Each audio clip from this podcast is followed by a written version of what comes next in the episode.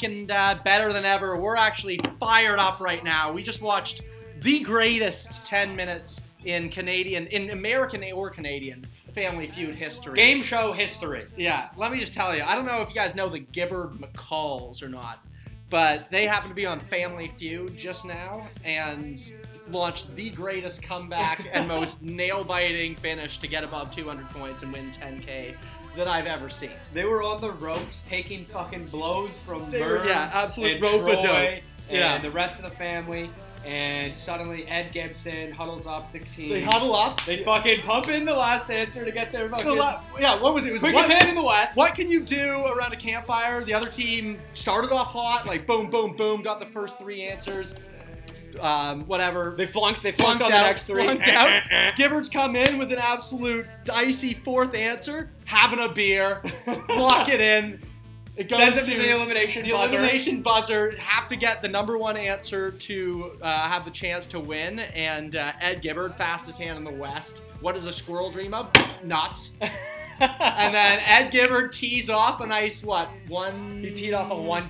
38 or something? it 138? Like Yeah. 138 It was- it for James Gibbard to come in. A couple touch and go responses early on. A less James was a bit shaky. Also, Gandalf, uh, we thought was going to do a lot better. It That's a didn't. terrible survey result. How Gandalf it How was Gandalf uh, had name a wizard. Harry Potter and Wizard of Oz were one two. Gandalf Yeah. was like three or four or something. Yeah.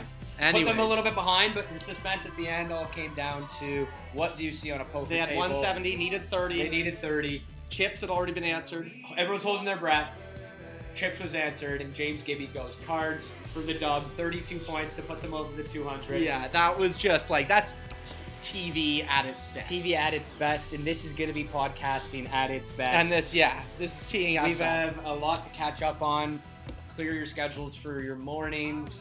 This is going to lead into the playoffs. We've got uh, we've got a shitload. We got five weeks or so. I think that we've missed. Apologies. Uh, I'll take the blame on most of it. I think I was at the cottage for a couple weeks. Yeah, this guy finally back. got up to Collingwood. Finally broke down the walls of the Roberts uh, Chateau up north. Martha now let me in. And after the Thanksgiving snub, and then I came back. And since it's been tough to coordinate, Chris has been getting rammed with work. Oh, And not so much, but when he's not, Not so rammed, he's much. been getting rammed with pints. Uh, and difficult to pod with because it's either he's 25 deep or he's fucking sleeping till noon. So uh, finally we're here though, and it's just the beginning of December. We're gonna touch on a handful of topics. We're gonna do a, a bit of a preview for the playoffs. Yeah, we'll But- save that the final preview once Yeah. the matchups are set in stone after a massive week 13. We will talk about the matchups to come this week and what they have implication wise on who's playing who. Um, lots more. There was a number of trades. Trade deadline came and went. Uh, some new traditions that came in. Some hilarious videos, absolute hilarious videos. comedy once again. Uh, from the and Snow some Cup notoriously uh, absent guns. So Yes. all yes. this to come. Uh, here we go, episode four of the Snow Clap Cup podcast. Happy Let's- to have you here. Fucking go. Let's go. Pushing past the limit, tripping on hallucinogenic. My cigarette burned my finger cause I forgot I lit it. Drunken in Seattle, two more sands without a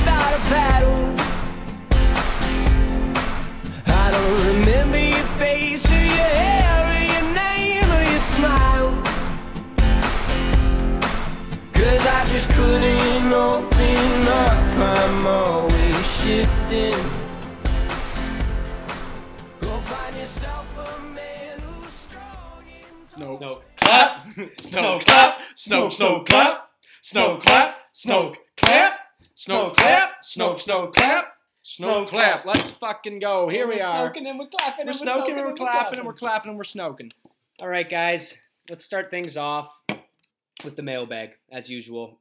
Although I uh, made it seem like there was a lot more in the mailbag, that was just a tactic to try and lure you guys in to send in some stuff, create a little bit of a FOMO because McMurtry was the only one who really Yeah, sent anything in. sending in a And, lot. uh, I, I wasn't gonna stoop low We enough and, and message people and be like, "Hey, any mailbag Yeah, no. content this week?" It was a good tactic, and what it did work for was a slightly off-piste mailbag that uh, is going to be juicy to get into. Yeah, Somewhat uh, tangential to the Snowclap Cup However, very um, directly related to a great rivalry in the Snowclap Cup.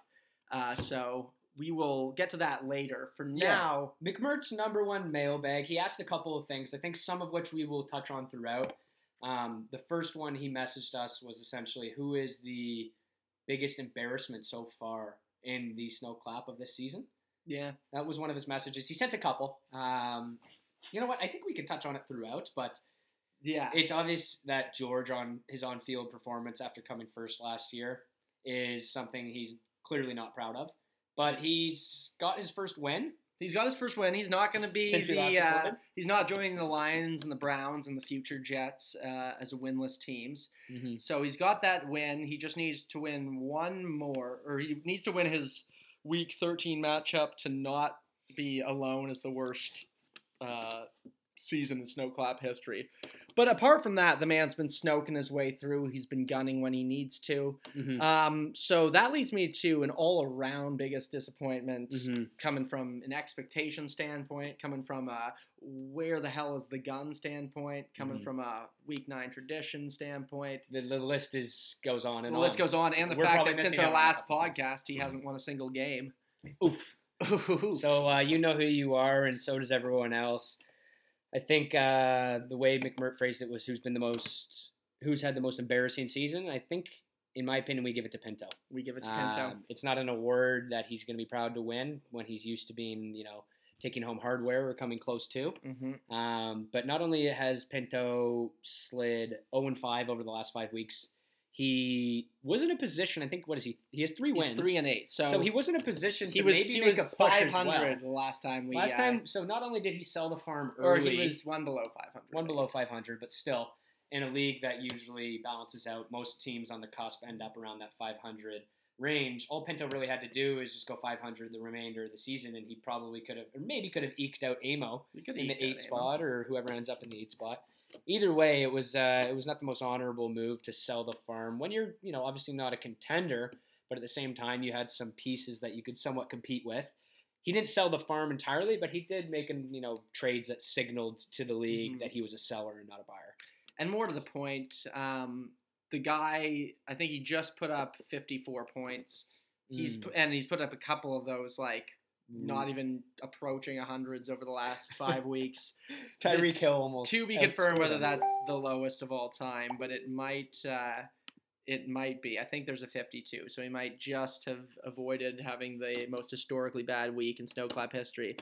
But then on top of that, we've got the guns that have gone his way that Mhm. have accrued so much interest. This guy's gonna have to mortgage a house to pay them back. Yes, I live with the guy. I do know he's, you know, he's got a lot on his plate. He works late nights on a regular basis. Um, you know, he, he when he's not grinding his ass off, he's doing something else in a productive manner. You know, making the rest of us continue to look juvenile.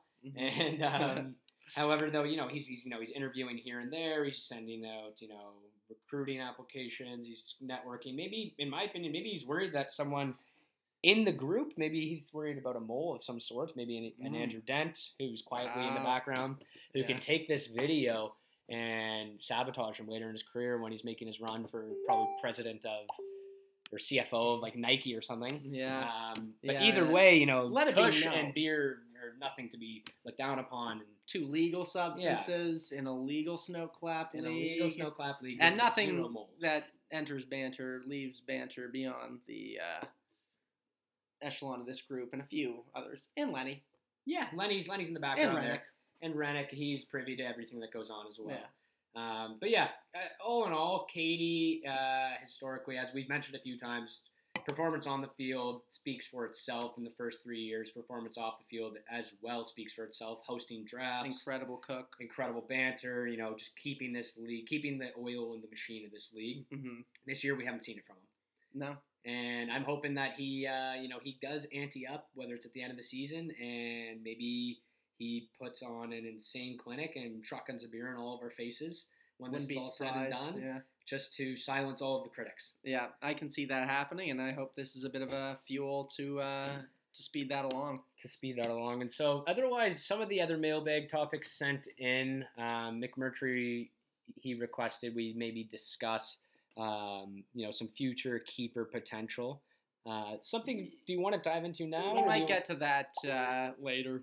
Time dependent, but uh, I think it might be a little early to tell. There's off-season factors that go into it. We could do a preliminary touch, but we got some meteor topics before then.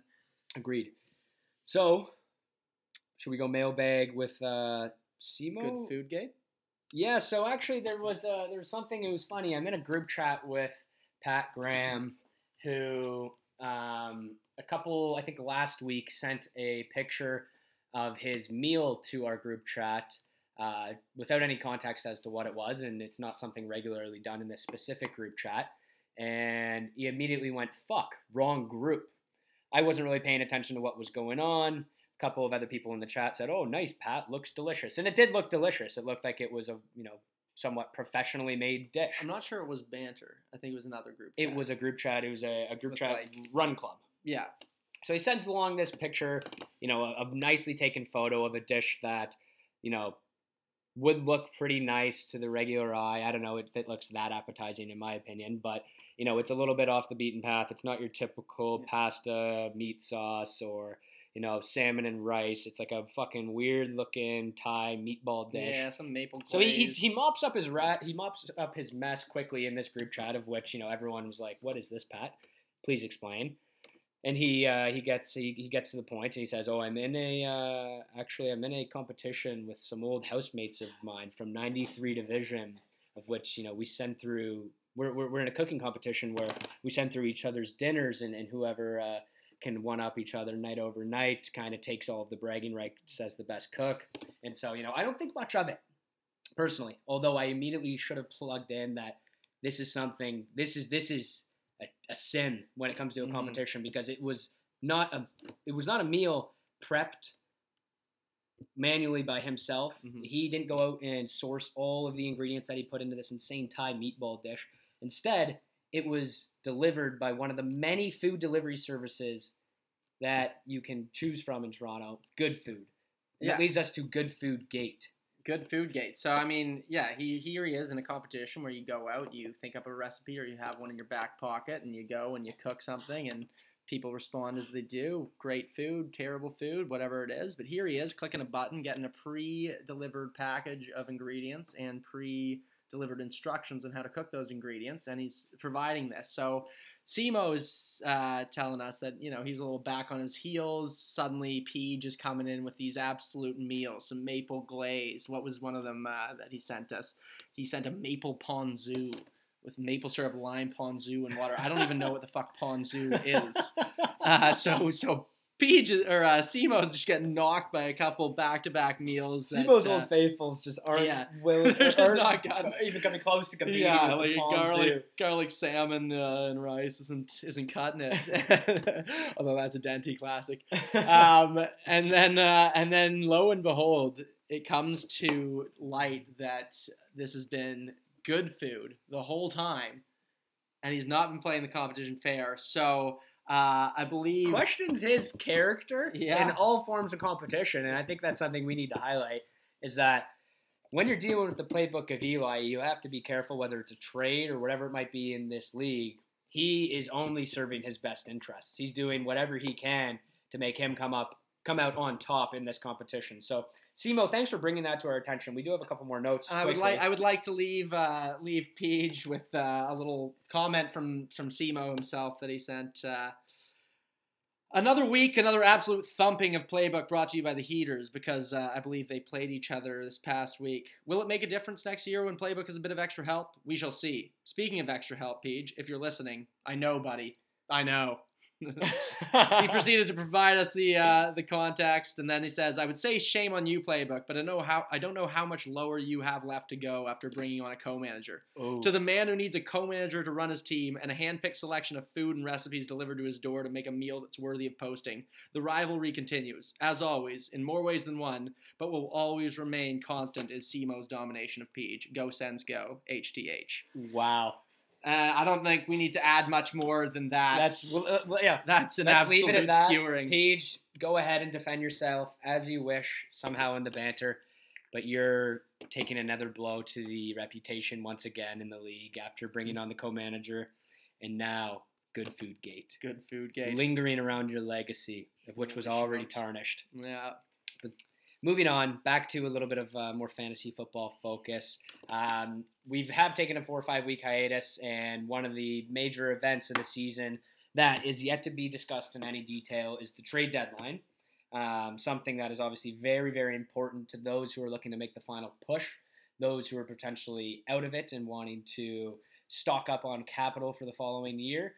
And there was a handful of trades, some headliners, some not so flashy, but very, very effective trades as well. So we'll touch Mhm. on a couple of those right now and maybe discuss how some of those have positioned some people in Yeah. potential contender contender status. Absolutely. Uh, we'll fire through these fairly quick. There's a decent amount, uh, obviously, with the deadline coming. But um, yeah, and I didn't really have a chance or look at them, I guess. I looked at them at the time, but I haven't really uh, dwelled on them too much since. So diving in kind of with a fresh set of eyes here, Bert got Keenan, Gronk, and an eighth, uh, and sent a third, a seventh, Tanyan, and Jakobi Meyer. So just some, some scrubs for a very quality wide receiver. Basically, swapped a seventh and eighth. That's nothing, but for a third.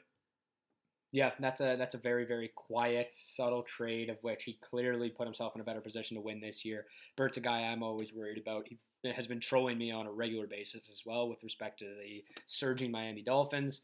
Clearly, a guy who's gotten under my skin and you know has further in, in, in- intimidated me somewhat in this league. Just I uh, his, yeah. his nonstop barrage As we charts. do on the podcast, we can provide a little behind the scenes talk. I know, uh, Bert, this might pump your ego a little bit, but the one guy Rib said he didn't want to face in round one of the playoffs was you, and uh, you've been on a bit of a heater, four and one since we last had a podcast. Uh, so obviously, this trade has worked nicely for you. You did have a bit of a bumble uh, Yeah. with your trade with Pinto. That uh, I don't know how that happened. How you looked at his Yeah. team and just went Jones. Yeah, was that Pinto maybe playing Bert or just Wouldn't an honest mistake by both? Um, Katie, when I got back from the cottage, explained to me that it was an honest mistake. Originally, when I read the message, I thought it was a hilarious fleecing that Pinto had pulled off, but it sounded from uh, my perspective that it was an honest mistake, and both of you, you know, didn't bother trying to clarify any first name of the player, the key player. The. Just using the name, one of the most common last names Probably I think the, in like- the NFL. Yeah, probably the tenth most common last name in the Yeah. entire I can think States. of like yeah, Aaron Jones. It goes on and on. Julio. and and clearly Bert, his perspective, the trade looked incredible. hmm If he was assuming that Julio was going to be the centerpiece, yeah. and from Katie's perspective, it looked incredible, thinking Yeah. that he was getting the you know a high pick in return for a guy that is kind of a complimentary Yeah, back and splits not a great offense. To, uh, for Ned. Right now, not a great running offense. So Mhm. it was uh, it was a trade that didn't make much sense for either of them, and neither of them went ahead and tried clarifying the first name of the Yeah, player. clearly it broke down and it was not salvageable uh, based on how they each saw the trade. Uh, but he ended up bouncing back um, well with this trade. I think it positions him nicely. Um, moving on to the next one, Shady picked up Josh Jacobs, uh, shipped off Hockenson and a fourth, and then there was Jordan Reed and Wilkins in there as well. But Throwaways. throwaways. Uh, so Jacobs for fourth. Honestly, well done uh, as a man who shipped a fourth, and uh, James White for Gurley. Um, Mhm. That certainly puts my trade to shame. Uh, my guy, Yeah, that Gurley trade. that Gurley looking trade back looks on worse it, and worse as we go on. continues to not look good. And, and when I ragged on you originally, he actually wasn't doing too. Then bad he at the popped off, but now Then he he's- popped Now off. it's like arthritis. He dunked all over me, and now he can hardly even stay on the field. But yeah, another great move by Mert, and, and you know I, I forget exactly when I made that comment to you regarding who I would um, be afraid of playing in the first round, and I do remember saying it was Bert. Now going into Week 13, uh, I don't think it's possible because he's in the other division, but it's always shady.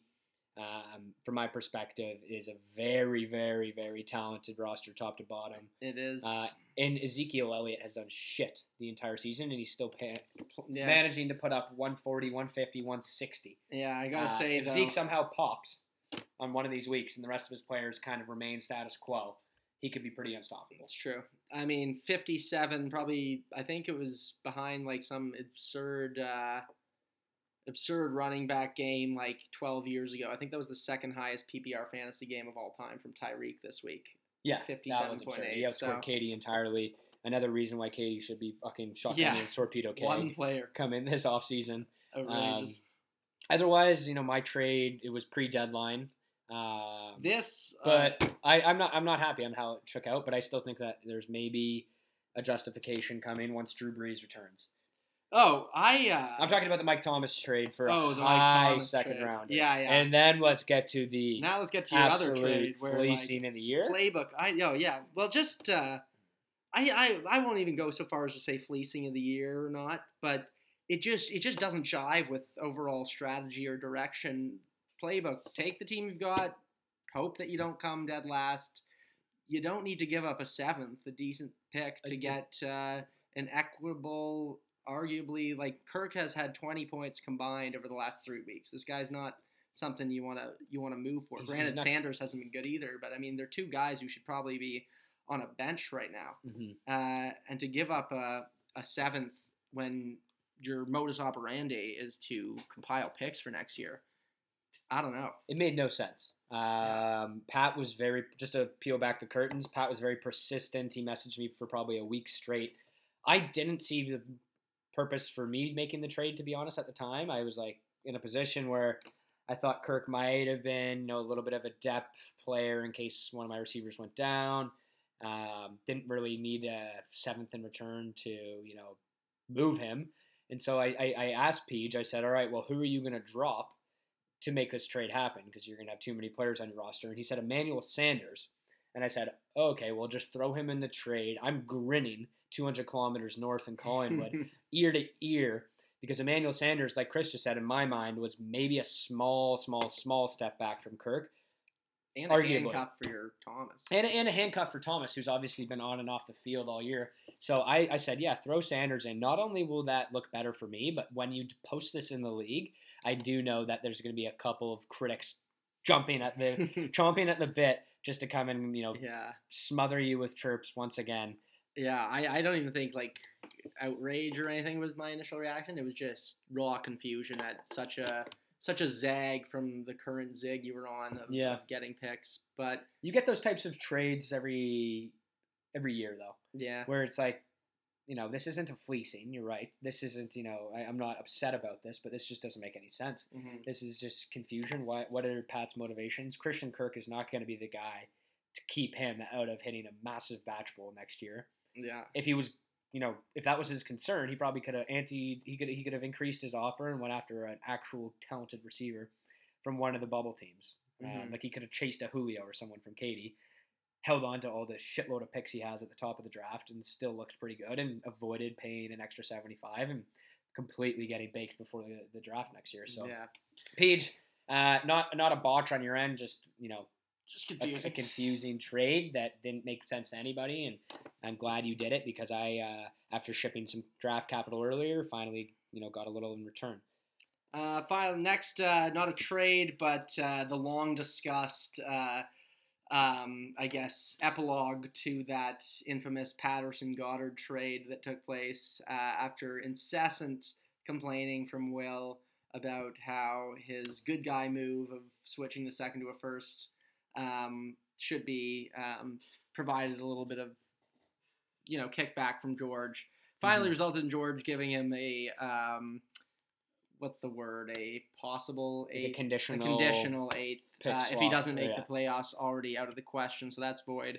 So if Will somehow exits in the first round of the playoffs, he gets a, a twelfth a tenth back, or a twelfth. a Yeah, twelfth, which is nothing. It's it's a nothing. It's, a nothing like- pick, but I, I don't mind it. I appreciate them kind of actually putting something Yeah. in, in the group on paper. Yeah, suggesting just that putting it to bed. Yeah, put it to bed. Put it to bed, Will. Yeah, it should have been put put to pasture Yeah, weeks ago. you never like if you post something in the group and you fleece somebody, no matter what it is, is this Yeah. was originally Hold to perceived. fleecing. hold to your fleecing. Don't go back and apologize and, and you know ask for forgiveness. Yeah. It's it's uh, it's a cowardly move, and you know I'm fine with you putting it to bed this way. It adds it adds a cool dynamic to you know how the end of the season plays out. Mhm. Although it's super insignificant. It's super insignificant. And finally, the last trade to discuss was Pearl uh, taking a big hail mary downfield on a couple injuries, Mhm. uh, Mm-hmm. which I liked. I thought it was a Yeah. really good move for a guy looking to win a title. You get you already got a fine team. Uh, you give up a fourth and you get two studs possibly back. Um, Niners are still in contention, so Kittle could actually make a return Yeah. and make a difference uh, if you can get out of the first round, I'd say. And then uh, Ekeler, I don't know what his status is right now. He played against the Bills. He played against the Bills. Um, I don't know what his point total was, but he was definitely a factor. He, he converted a couple first downs. Obviously, caught the ball a few times. He's somebody that's a starting running back for sure in any fantasy league. So Pearl gave up, you know, a, an important pick, but not a. It's not a. It's not a huge Again. loss for him for somebody that ultimately could make make the entire difference for him in the playoffs. and So yeah, great just- trade by Pearl. I mean, it makes sense for Oaks too. Um, gets a fourth in return and a, a complimentary player that shuffles in and out of his lineup. start on his lineup. Probably. Yeah, no, it makes sense for both. I like seeing trades like that. Uh, Pearl, you know, obviously wants to take a shot this year, and uh, those two guys will help his case. So good Yeah. on you, Pearl. Good on you, Oaks. Yeah, I thought that was a um, fine trade for both. Yeah. Past the deadline, that was a couple weeks ago. We had uh, a very, very exciting development um, initiated by McMurtry. The week nine one, Somewhat it initiated Bur- by Bertie, but it was. I think it was something. Something it happened. just- there was it- it- just a somebody snowball. poured in, you know, a couple different chemicals into the chat, yeah. and they started to just combust one Yeah, another. Just boom, boom. steam coming out Chain of the chat. reaction. All of a sudden, Wager. people are throwing wagers, Wager. wagers, wagers. Wager, and it started an incredible tradition. An incredible tradition. So long people hold to their so side long of as the bets. people hold, because this week nine tradition, where you know loser does a double gun Snoke, was a great idea, but uh, you know still waiting on Oaks to source that bong. yeah, Oaks. Does Jimmy Bowen not snoke anymore? I don't know. Like, what the hell? And uh, and a couple others in there. I'm sure Pinto was one of them, but we've we've talked No about chance that. Pinto no chance he's going to cover. And Oaks, yeah, continue working on sourcing that bond. I would love to see that. We got video. one at Massey for you, Oaksy, if you want to come by and uh, Yeah, let's get him Take over an absolute for head uh, week 17 after lockdown. might yeah might be illegal right now, but uh, once we're allowed to expand a little, We'll get you through Oaks, and then there's one other maybe that didn't do it as yeah, well. I can't really tell. Love that tradition. Everyone kind of throws a little bit of wager onto the Mhm. mid-season, makes it kind of a last entertaining game of the year for some of those basement dwellers. Um, you know, adds incredible entertainment. I love the spread aspect of it the too. spread aspect as you well. gave an outrageous spread to McMurk. because it was because Rodgers and uh, Adams Yeah, opened up the week on with Thursday with a 60 point combined. Insane. So I took a 39 and a half point spread and didn't come close to covering as expected. Still won by twelve. Um, Um, Georgie snoked. Uh, Bevel's long balls. Patterson snoked. Um, you, Speaking of which, uh, no, I covered mine, so Scopes Okay. is the one. And then Amo, I think we got a gun out of Amo. Amo gun. Amo gun. I'm not He's sure if it was the for uh, that. Giants jersey. Yeah, yeah. Attaboy, Ray. I ripped one. and It was Yeah, a uh, it was a Pinto. double back to back, no smoke. Uh, quick dart outside. Cheeky dart out back. Cheeky dart out as long as you're in getting a little between, smoke in those uh, lungs. Bills Cardinals halftime. Um, Yeah, which was a nuts which was a fucking finish. fucking lunacy lunacy finish. Yeah. Uh, that's a, that's an incredible new tradition. That I, those are the types of things that make this league special. So let's continue that moving forward, 100%. But we're going to need Mhm. commitment from everybody. Um, whether we move this to a WhatsApp group chat or do something to make sure Katie uh, has the comfort of sending through a video. the messages or something. yeah, encrypt the uh, messages so Katie's not uh, instant deletion of the video. instant some sort deletion, of something. uh, Even if it's a. Snapchat or something, it's better than nothing. Yeah. Come on. Um, yeah, we've got the banter snap, the snow clap cup Snapchat Yeah. going. I mean, that the- gets the- hit up here and there. the other tradition it's kind of teetered off a little bit was lowest point scorer of the week i'm not you know up, i'm not as upset about that as i am about the uh, the people who didn't gun after the spread but there was a hilarious gun put on voluntarily by none other than hot takes andrew Yeah, Burt. not even lowest of the week. Not just even lowest of the disappointed in his team's just, performance. just choked just choked that he didn't and a better. little nervous about election night. hey, hey, hey, y'all! I gotta ease the uh, nerves, you know, about election night. Eh? And uh, yeah, was that scripted, Birdie? He came in with uh, a couple zingers off the gate, followed by a little Hankel troke in, into a thing, followed by a fucking shot of whiskey. Why not? Oh, uh, fucking shot of whiskey, why not? Yeah. Yeah. taking shots at Dent's sister, yeah, three shots shots at at Will's height. Will's Heights, take calling me an Which idiot. I actually kind of want to do a, uh, a measure off between Patterson Yeah, you'd and be Burt. surprised, yeah, Burt. Patterson's got some sneaky height on. Watch your mouth. Yeah, you, you clocking five ten these days or what? um, yeah, Bert, that was hilarious. No idea. That was a little insane though. Why you did do that? Um, kind of in and around that time, there was some great banter going on as well. We had Prop 22. Peach went toe to toe, pretty Oh, much just drinking all the juice that All the, the Lyft Lyft Kool-Aid. executives have been piling down his throat over the past year and a half against Bertie, justifying why. Yeah, Birdie, man of the people. Man of the uh, people. Despite going against the people's wishes, like six to one, Yeah. know, knows what's best for them, uh, despite uh, not living even in the same time zone as as where the bill was passed, nor the same country. Um, but love to see it. I like a little bit of button heads in the group. Always exciting to read about, and I, I threw in two cents despite knowing nothing about either side. Always going As into you do. though. you're not you're not letting uh, any somewhat contentious no I'll- dialogue in I'll that dip my group going untouched, which is a, a great addition to the league. So as we you know kind of wrap up what had happened on the trade deadline with the traditions, we're just going to go into a small segment here. We're not going to go week by week talking about who did this, who did that.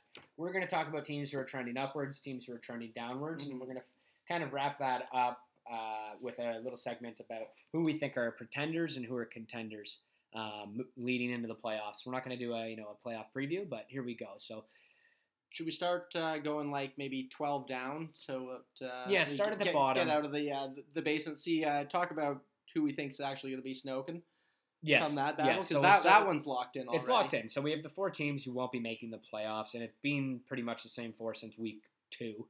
Uh, there hasn't been a ton of movement. Neither all four of these teams ever had much of a hope looking at their rosters, and uh, they didn't get any lucky bounces either. Yeah, So and as of tonight, uh, the final playoff spot was clinched by Matty Lyons. So we've got Hamptons, Playbook, Pinto, and 200 Hot too handy. battling for the basement. Yeah, and I don't know how it'll shake out with the matchups, but just looking at each other's at each team and, and kind of who's trending in what direction, um, I would say number twelve is going to come down between Playbook and two hundred.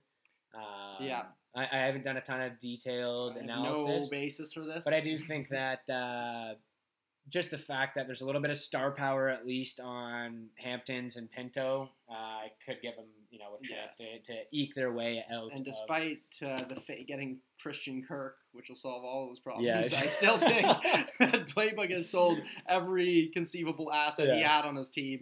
George's team was Garbo, and he sold his assets early, but uh, he's honestly had the same record as uh, as Playbook. Uh, actually, no, Playbook's on two and three the last five weeks. Never mind, but they're still uh, Not quality wins. Not quality. not quality wins. wins at all. Yeah.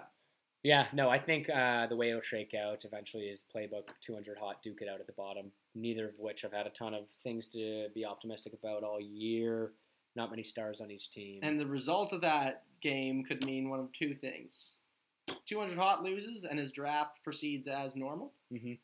And Playbook loses and he's absolutely greening out upstairs, missing two rounds uh, after the bowl that. Uh, is it this year's winner, I guess, PAX? this year's winner, pack. Which possibly Which could poss- be you. so I would say uh, cross your fingers, Playbook, because you don't want that. Uh, there's a few guys who've got a target on you right now, ribs and heaters included, who are Yeah. going to be gunning for that top spot. I, I've got a, I've always historically had a target in any competition on your back playbook. I do have a small soft spot for you because of the trial results last year. Yeah, but so I will, don't. I will say, you- yeah, but Chris So doesn't, add- add and a another lot of the name to the list. don't. So you're pretty fucked if you come last. I imagine round two, large dominoes to the face. You miss your third round pick.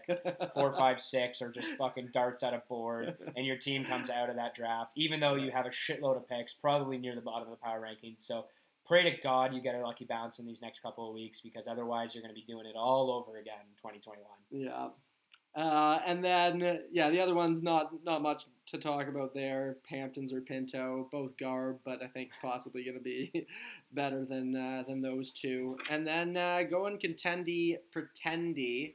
Um, yeah, I want to make that too, Ribsy. Yeah. Um, all right, so yeah, just doing a quick Big Rock refill. Also, if you guys don't know, I might plug an ad in here that we're not getting paid for. Uh, but incredibly cheap beer that you can Uber Eats, super fast uh, delivery time from Big Rock. It's not a good beer. It's You know, It's not terrible though. It's drinkable. Uh, and if you're sitting at home this winter in lockdown uh, and want to slam a Percy 12, as most of us are wont to do, just fire in Big Rock. They give you a. Uh, they have literally an item uh, on their a bag of chips for one dollar that they list as you need to buy food with booze on this app. So Let's have those chips in. yeah, I got Let's a bag of open. Cheetos. They didn't even let me pick. Uh, they gave me one of those little bags that you're like disappointed to get on Halloween. Um, anyways, that's beside the point. I got a 15 Good pack, plug to Biggie though. five different types of beer, and uh, This session IPA isn't bad. yeah, who knows? Maybe I can. Uh, I'll send in this podcast to them. They'll tell me to get fucked, and they don't want their name associated with it, or they'll send me a free 15. We'll see how it pans out. Either way, you will be a repeat customer. Mm-hmm. This is a great deal. So yeah, moving on. We're back. good. We're on beer number a couple of the Yeah, night, but two of the the night. pod. So um, we we kind of you know obviously we don't need to even consider those bottom four teams contenders or pretenders. They're all garbage. Um, but moving on, kind of the way things are looking to shake out. Um, a couple teams have been sliding. A couple have been hot. Shady is obviously as hot as they fucking get. Shady's Going four and hot. one since we last recorded. Heaters four and one.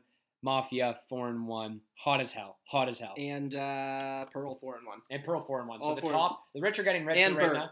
What Yeah, there's been five four and one since we What? last talked, the fuck? which is insane. So who's fucking you? Pinto's Will and and 5, Amo. Oaks one and four, George one and four. Me, Will, and Amo have middled. You guys Um, are s- yeah. Amo just snapped his streak with a good win against me this week, Yeah. but otherwise, um, and that's reshuffled.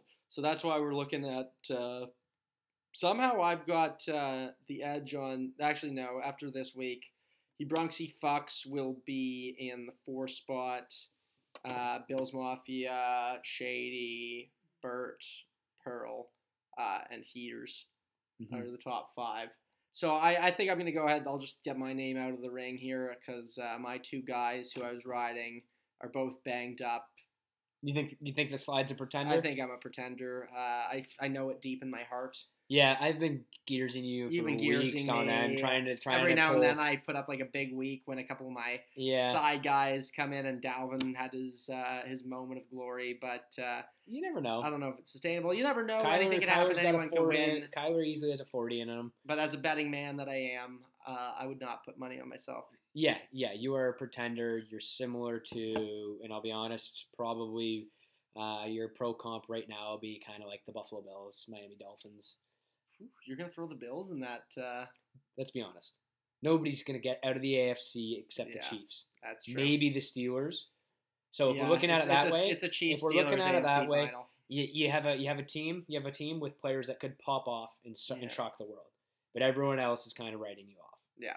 You're kind of like the Bills. You're kind of like the Dolphins. You're kind of you know like those middle of the pack playoff teams right now in the NFL. You're gonna get a, a competitive first round matchup that might not bounce your way. It might bounce your way. You're a bit of a coin flip. Yeah, I could wind up easily. I can see myself being in the seventh seed, uh, so taking on who knows, um, Likely shady. likely shady, but there's a possibility. There's a path There's a for path Bevel's to- long balls. Who also let's just pop in a quick discussion. Another name change. Obviously, the Lions uh, warranted. super fired up. Um, That's huge. that they got rid of Patricia uh, and GM Quinn Patterson, as is tradition, follows the name of the Lions head coach from Cooter to Gut, uh, and now to our interim Bevell, uh, who's got nothing to lose, is going to be going deep with Stafford. So Bevel's long ball. Similar to the similar to the team that the gut or that Bubbles is running. It is He doesn't have much to lose. He hasn't been too hot as of recent. No, he was a favorite early on. he was an early favorite after the first four weeks, Mhm. but yeah, you know, I think if, if you were to separate the top eight teams into pretenders and contenders, I would put yourself into the pretender category. Mhm. I think I would put Matty Lyons into the pretender category. Yeah, Although he just put up the, the second uh, highest point total this He last week, and he beat me. Um, I don't.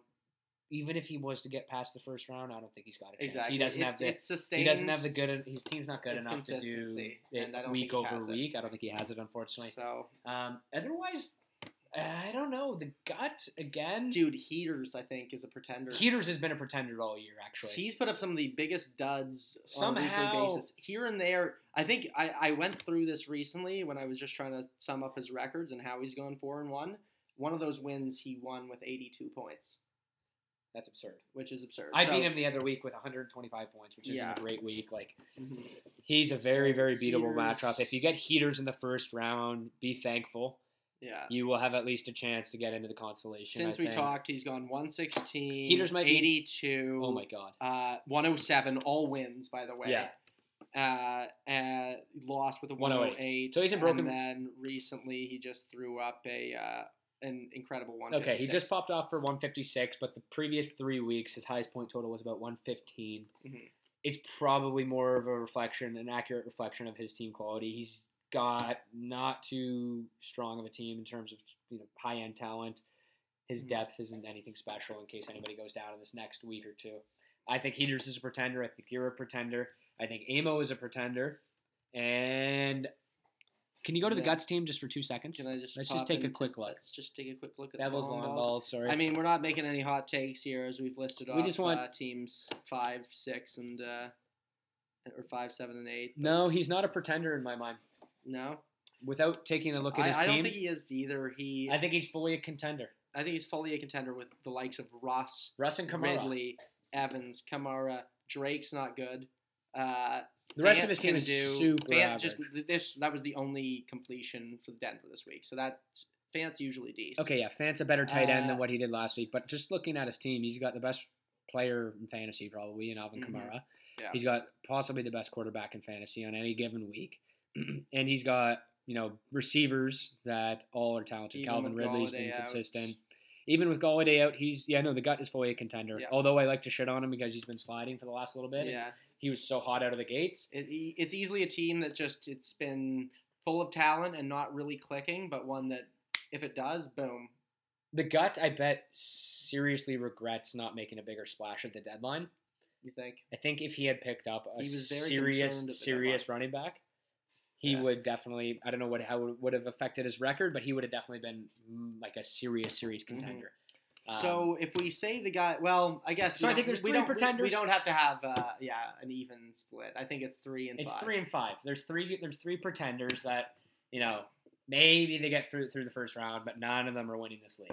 That's No Amo. chance. That's you. That's Simo. The other Yeah. five, I think, Yeah. all have a serious chance of winning. Yeah, I would say you're obviously um, you're one win away from having the best record in snowclap history. Let's go. Uh, if you week 13 against Playbook, so we can, all- Hamptons. we can go ahead and We, oh, can- we can Hamptons. chalk that up. We can go ahead and put that in permanent marker. I'm gonna rest a bunch of guys for the playoffs. yeah, put that in permanent. I'm gonna start a bunch of the bench players. Maybe rest my Yeah. defense. Regardless, your, your, your backup running back's gonna go for 200 and an absolute blowout victory. And you'll be Yeah. Speaking about backup running back, one of the best pickups and worst drops of the entire season yeah, and most frustrating to other owners. was Michael Davis, backup on the Panthers, who came in during McCaffrey's absence and was quite consistent. Some weeks he lit it up. Yeah. And McCaffrey comes back from injury. I don't know what the fuck Simo was thinking. If it was maybe a pinch and he had to drop somebody because maybe one of his players was on a bye, he needed somebody else. Yeah, I'd like to get McCaffrey comes back from injury. I would love to hear your thoughts, Simo. And you drop Mike Davis on a team that isn't playing for a lot, so you can su- assume that McCaffrey's not going to be a huge piece no matter what, whether he's healthy or not moving Mm-hmm. forward, just because they want to save him for the next season.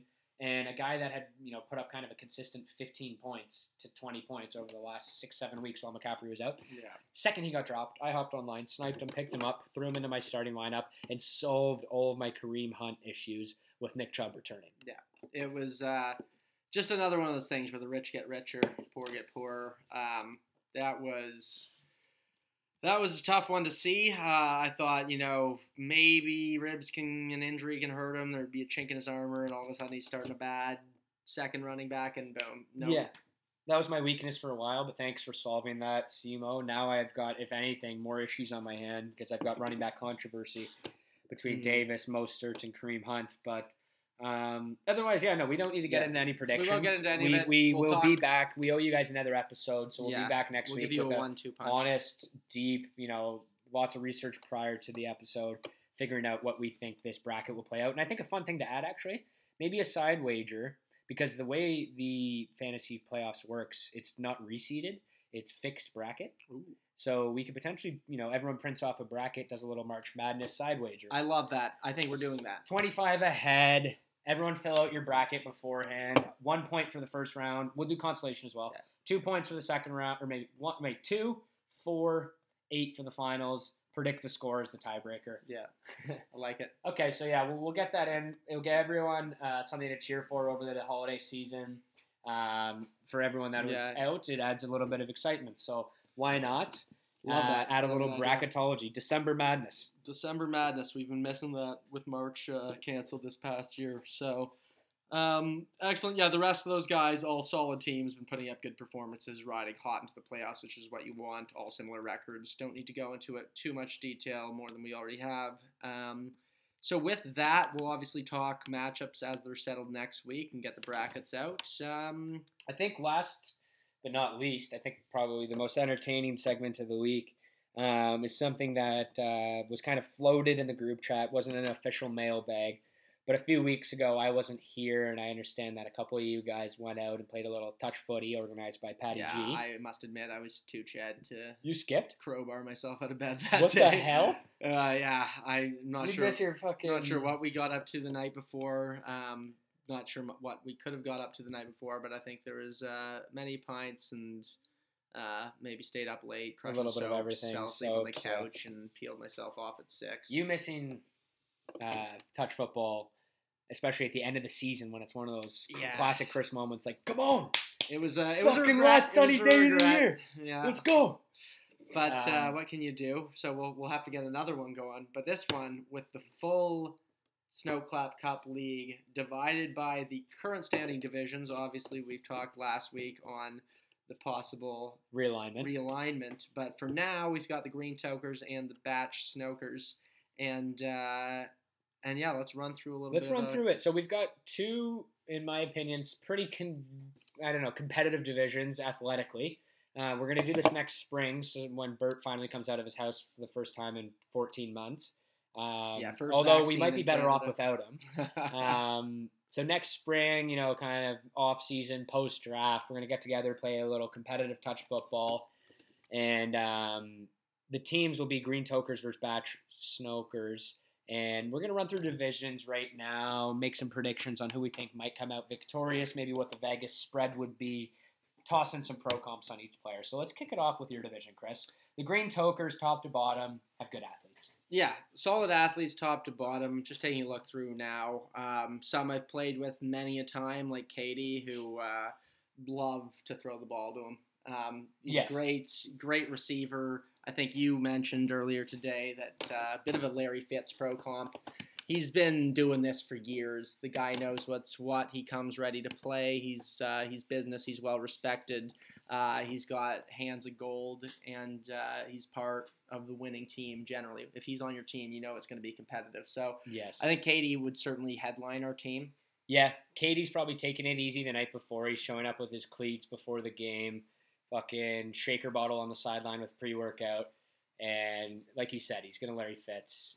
It's going to be tough for our team to match up with him.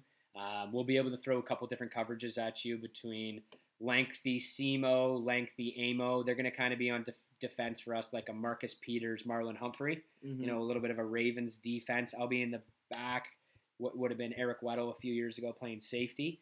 Um, but you know, I think the clear difference between the team is you're top to bottom. We're not. yeah. We we've got a sacrifice on defense and offense. Um, we've got fucking no one else but scary Terry McLaurin. Uh, but we can stick him in touch football. We can stick Andy Burt to steamboats, Mhm. and he can pick up the blitz on offense. Oh yeah, absolutely. And uh, I think continuing on the uh, top to bottom of the team, uh, you know that we've got Pearl, um, height, uh, athletic, issues with the hands, Issues with the hands, inconsistent, and a bit of a head case. a bit of a head case. Uh, Chemistry is it's not gonna his, be is not his, is not his uh, strength. the game will work out early on. You'll know whether it's his day or Yeah. not his day. I throw a couple darts his way. Uh, they bounce off his hands.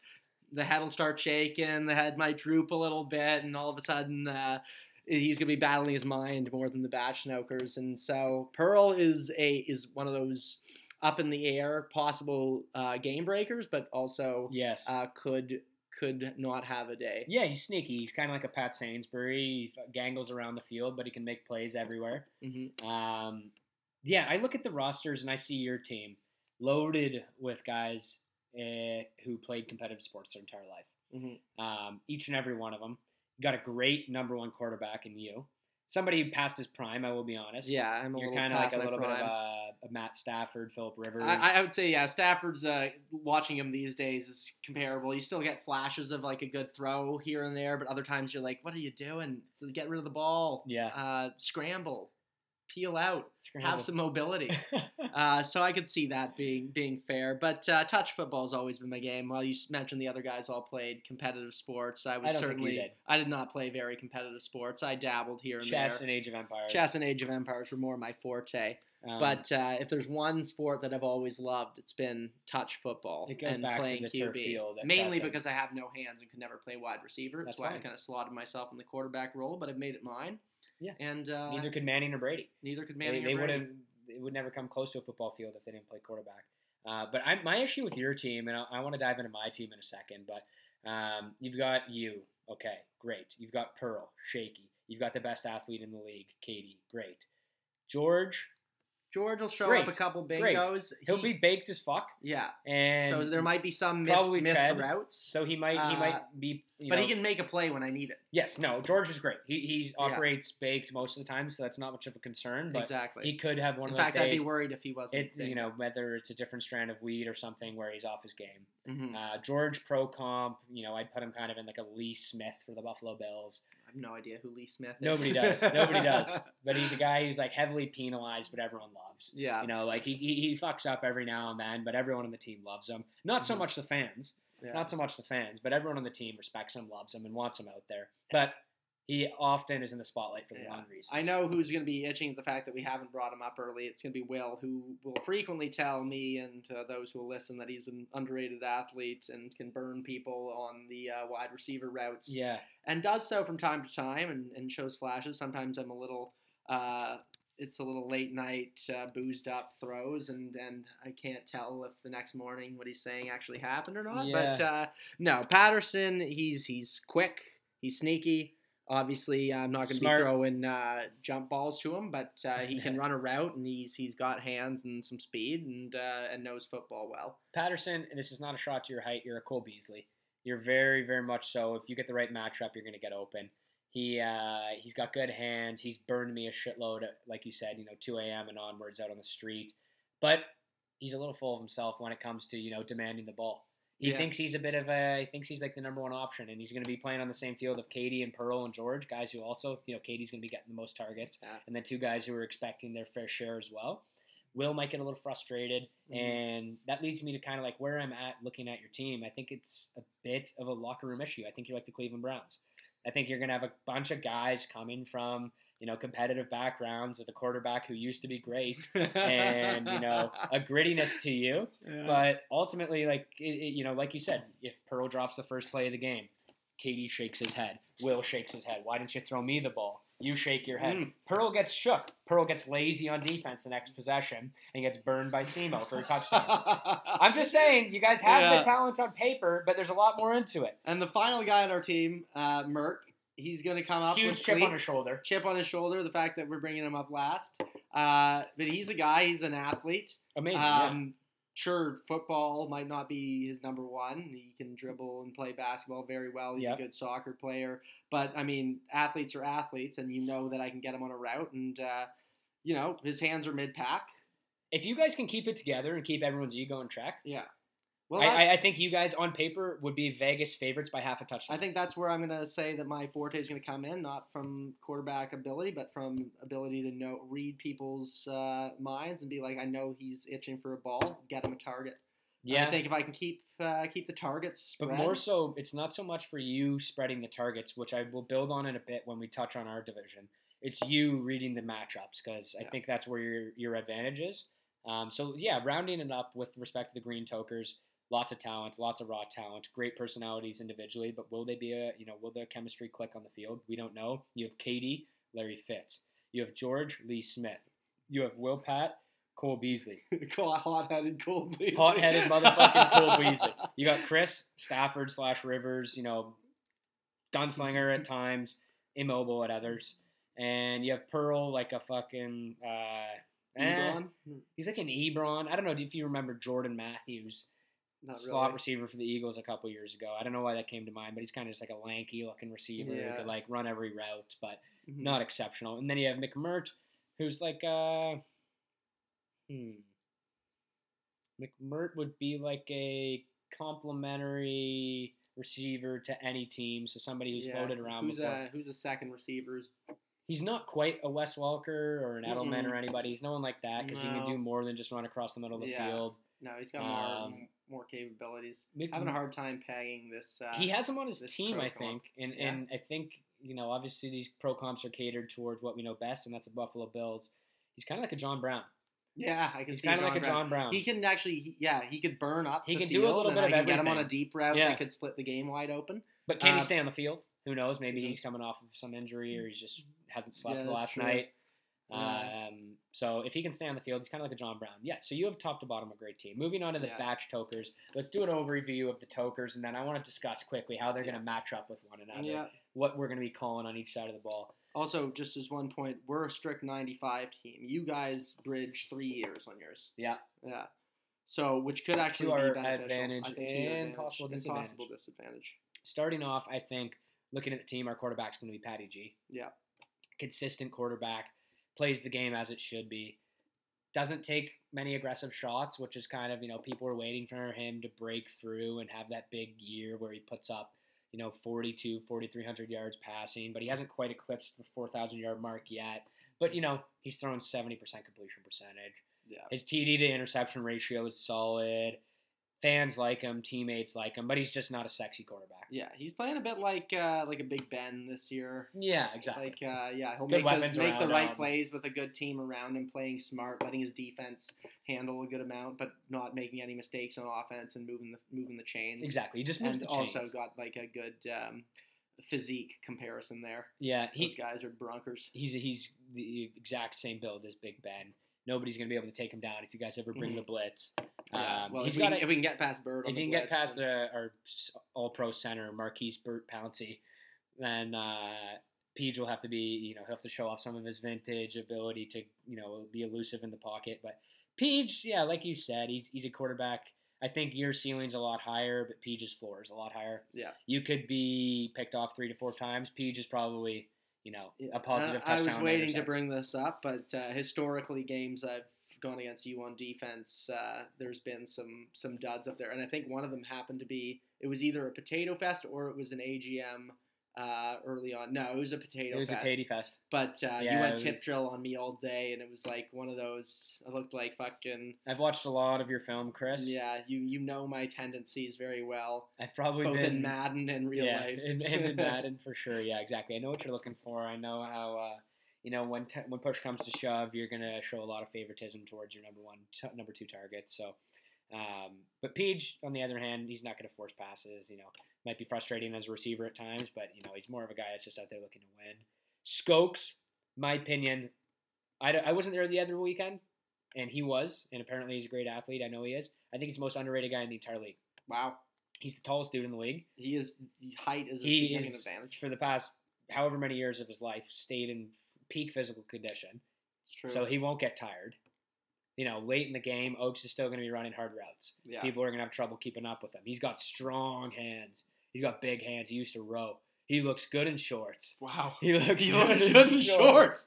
Holy moly, yeah. Skokes, I, is I've never seen Skokes play. Skokes, he can look a little clumsy at times. Don't get me wrong, but get him open. You know, run the right play calls for him. He's disciplined. He doesn't. He doesn't fuck up often. He's Yeah. kind of the anti Pearl. He's the anti-Pearl. Yeah. Pearl Yeah. can be. Pearl great. can look very good doing it. Like He when can- he's picking the off Tom highlight reel. McMurt's, Yeah, uh, picking off Timmy Mitt, his taking it to the house. lateral in front of all of Crescent. but yeah. also like missing a tackle Yeah. against the smallest winger on the team and like getting brunked for a try. Whereas Skokes, it's like he's the opposite. You know, he doesn't look good when he when he's running. He doesn't look good. but When his hands got a bit of glue to them. But he's just he's just he, he's Yeah. he's got the high IQ. He knows what he's doing. Yeah. Amo also sneaky, sneaky. Yeah, sneaky Amo is very sneaky, yeah. Good. He's sneaky. He He's sneaks. he's fucking Sneaking. the last guy you want to play in ball hockey because he just fucking has incredible body control and just brunks everybody into the boards. Like he's he plays above Yeah. his weight class. He He, play- plays yeah. bigger than what he is. Huge chip on his shoulder. Doesn't like to lose. Great athlete. I think Amo Skokes, two underrated athletes Yeah, when matching these guys up on paper. yeah. I could see. Uh, I could see going into the game feeling real good, and at the end of the game being like, "Holy shit!" Pete, Amo, and Skokes uh, absolutely won their matchups. Yeah, no, it'll come down to those like Yeah. those X factors, you know. Um, Simo, he's again, he's a guy that's gonna he's gonna fight and fight and fight. He's not gonna let anything easy. Mhm. He's gonna be chip. He's gonna be Yeah. chirping everybody on the batch Oh yeah. on the green tokers. He's gonna be. you guys your- have a chip, eh? You, your, Yeah. your whole team, I think, is Every, chip on the everybody on the shoulder, team's got a little bit of something to prove. Yeah, you guys. That's that's the thing. The chemistry might not work with uh, you know a bunch of guys who are demanding the ball and you know complaining about uh, the uh, maybe quarterback player or whatever it is. Whereas us, you know, we we've got Peaches back. Skokes and Amo aren't going back to the huddle and saying, "Why didn't you fucking throw me the ball? I was open." Whereas maybe Pearl and Will are going back to the huddle and saying, "What the fuck, Chris?" yeah, yeah, we'll see. Uh, and then, uh, oh yeah, I guess uh, you'll leave me with yourself And Uh, uh, and Birdie. Yeah, Birdie. Uh, I've never seen Birdie play. I haven't. Uh, I haven't heard too much intel on him. Ribsy's telling me that uh, he's going to be counting the steamboats, so I might have a little less time in the pocket than I should be allotted, as those things might be coming at me fast. Uh, so I'll have to deal with some of Bert's blitz, and if we ever want to put some pressure on the quarterback, Bert might be, uh, you know, Maurkice pouncing us uh, and giving Peach a little more time to play with. Ribs, I played with you probably more I've probably played more every touch football touch games than football game you've ever played. I think I've probably been there. prior to uh, my yeah, your, career your storied career house football. 4,500 yards passing as Yeah. a freshman. Yeah. Uh, but yeah, we played a ton. You know my tendencies when we're on the same team. We usually put up an absolutely ripper of a stat line. We're like Rodgers, Davante Adams for you this year. Uh, when not, though, you do know some of my uh, some of my tendencies. I, I've always got an eye for you on the field, um, whether I want to or not. Uh, I know that this could be the game changer if you get a couple big defensive plays early.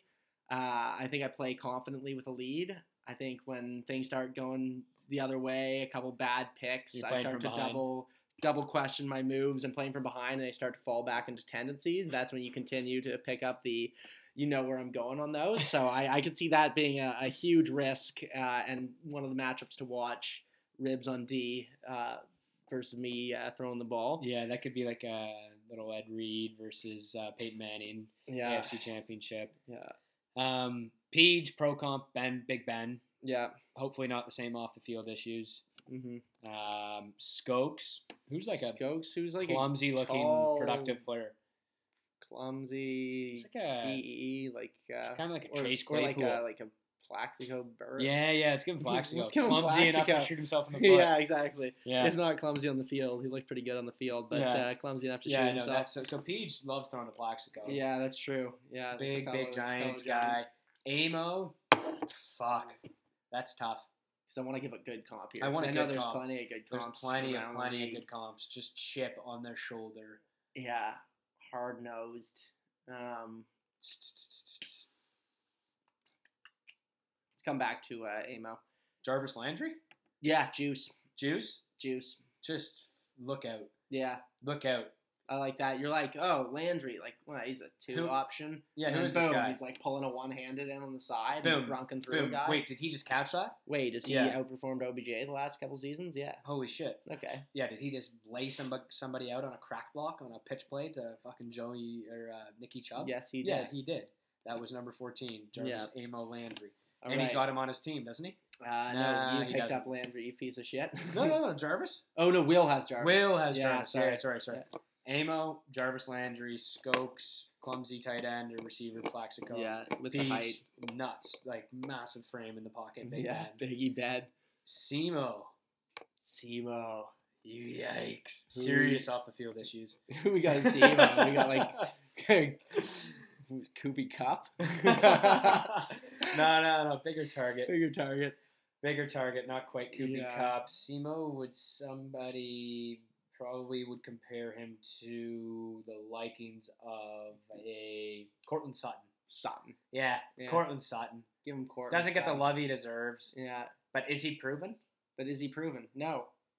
But exactly. There's a lot of question marks. There's but he also some just people are get the some love. people are very high on him. Some people are like, yeah. You ask like some Ashbury alumni, and they're like, "Yeah, Simo? Are you kidding me? But who was throwing to him? But it's like, yeah, wait, was Johnny Bewald throwing to him or like? Yeah, exactly. Is he had. Drew Lock and like Yeah. Joe Flacco his whole career, or is he gonna get Simo- Big Ben and all of a sudden he's gonna be putting up numbers like fucking That's a great comp. yeah, Cor- Cordy Sutton, Simo, Cody Sutton. Burt, Maurkice Pouncey, Pouncey. obviously, and on defense, just fucking like Ed Oliver, Yeah, just rushing the passers. One steamboat, two two steam steamboat, already over the line in my face. I've dropped back like twelve steps. It's like Bert, get the fuck behind the line of scrimmage.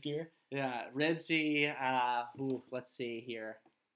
Who is Ribsy? Like a little Hines Ward. Oh fuck, really? Um, Hey, going he's a bit of a I'm dirty player. back a little bit. I like it. yeah. I like he's, it. He's got He's like in the he- Hoff. He's in the Hoff, and you're gonna be getting throws from Big Ben. Yeah, that's true. Like, it, was, it was Ward or Santonio Holmes, and I don't Yeah. have the tippy toes that No, Santonio no, no. Ward's Ward's more just like you know between the fucking Fucking between the pylons. He's making catches. He's making runs. He's playing his heart out. terrible towel, like with the fans after Oh, the yeah. game. He's firing it up to following that I'll Steelers. take that. I mean, uh, I don't like him, but I'll no, take it. Thank yeah. you. Also, like So- I'm dropping back ten years here. I'm sure there's more recent comparison that could possibly be better. I'll take it. He's in the Hall of Fame. We'll get it. Hines yeah. Ward. You get a Hall of Fame. Fucking I get a guy with no lives on playoff uh, the wins. football life. Like, just repeat programs on NFL Network. So, lastly, I guess you know before we sign off here, I personally think the Batch Tokers would take it. I think that you guys have chemistry issues, and you know the potential's there on paper. You guys are likely a better team, but I just don't know if it's going to click. Yeah, and I, I would uh, combat that by saying that sure I'll, I'll play into some of the, the locker room stuff for the sake of story, but I think when we get on the field, we're guys who like to win. We'll come together in the huddle. We'll adjust matchups as need be. We'll shuffle our uh, our coverage if things aren't working out. I think all these guys will buy in, even if Pearl's head will get a little low if he doesn't make the plays. His head will get a little high when he does. And you know, I'll keep going back to that well. So I think you know, just the the raw athleticism, taking advantage of possibly a mismatch where uh, where it comes up here and there, uh, and picking that one apart and going uh, going to what's working is is all we need to do. And I would take us with a uh, one and a half touchdown spread. Come on. Well, in touch Come- football, you can't go field goals, so Yeah. there's not, there's not Yeah, much yeah, else no, to it's a get there. 1.5 It's a 1.5. It's like baseball It's hockey, spread. yeah, Yeah. hockey or baseball spread. Wow, 1.5 spread. I would be fucking mortgaging everything I've ever owned and putting it all on the Batch Tokers. I've got faith through and through with a conservative quarterback who can keep his playmakers involved in our defense. Although, although Burt might show a little bit of wind in his lungs come possession three, four, five, I think can keep up with some of your playmakers.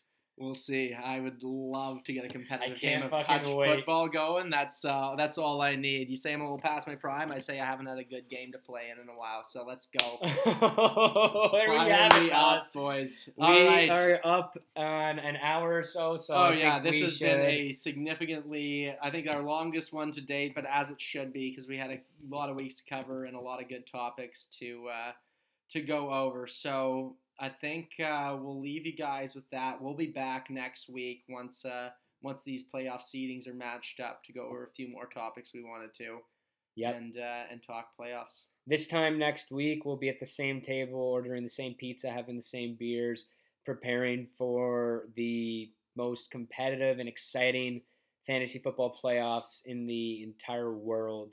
12 managers who have been committed through and through throughout the season. We haven't had anybody starting people on buys. We haven't had anybody showing, you know, any form of lackluster in any way throughout No. their management styles throughout. It's fantastic. Keep it up. One week to go before things get very serious. Shitload of bragging rights on the line.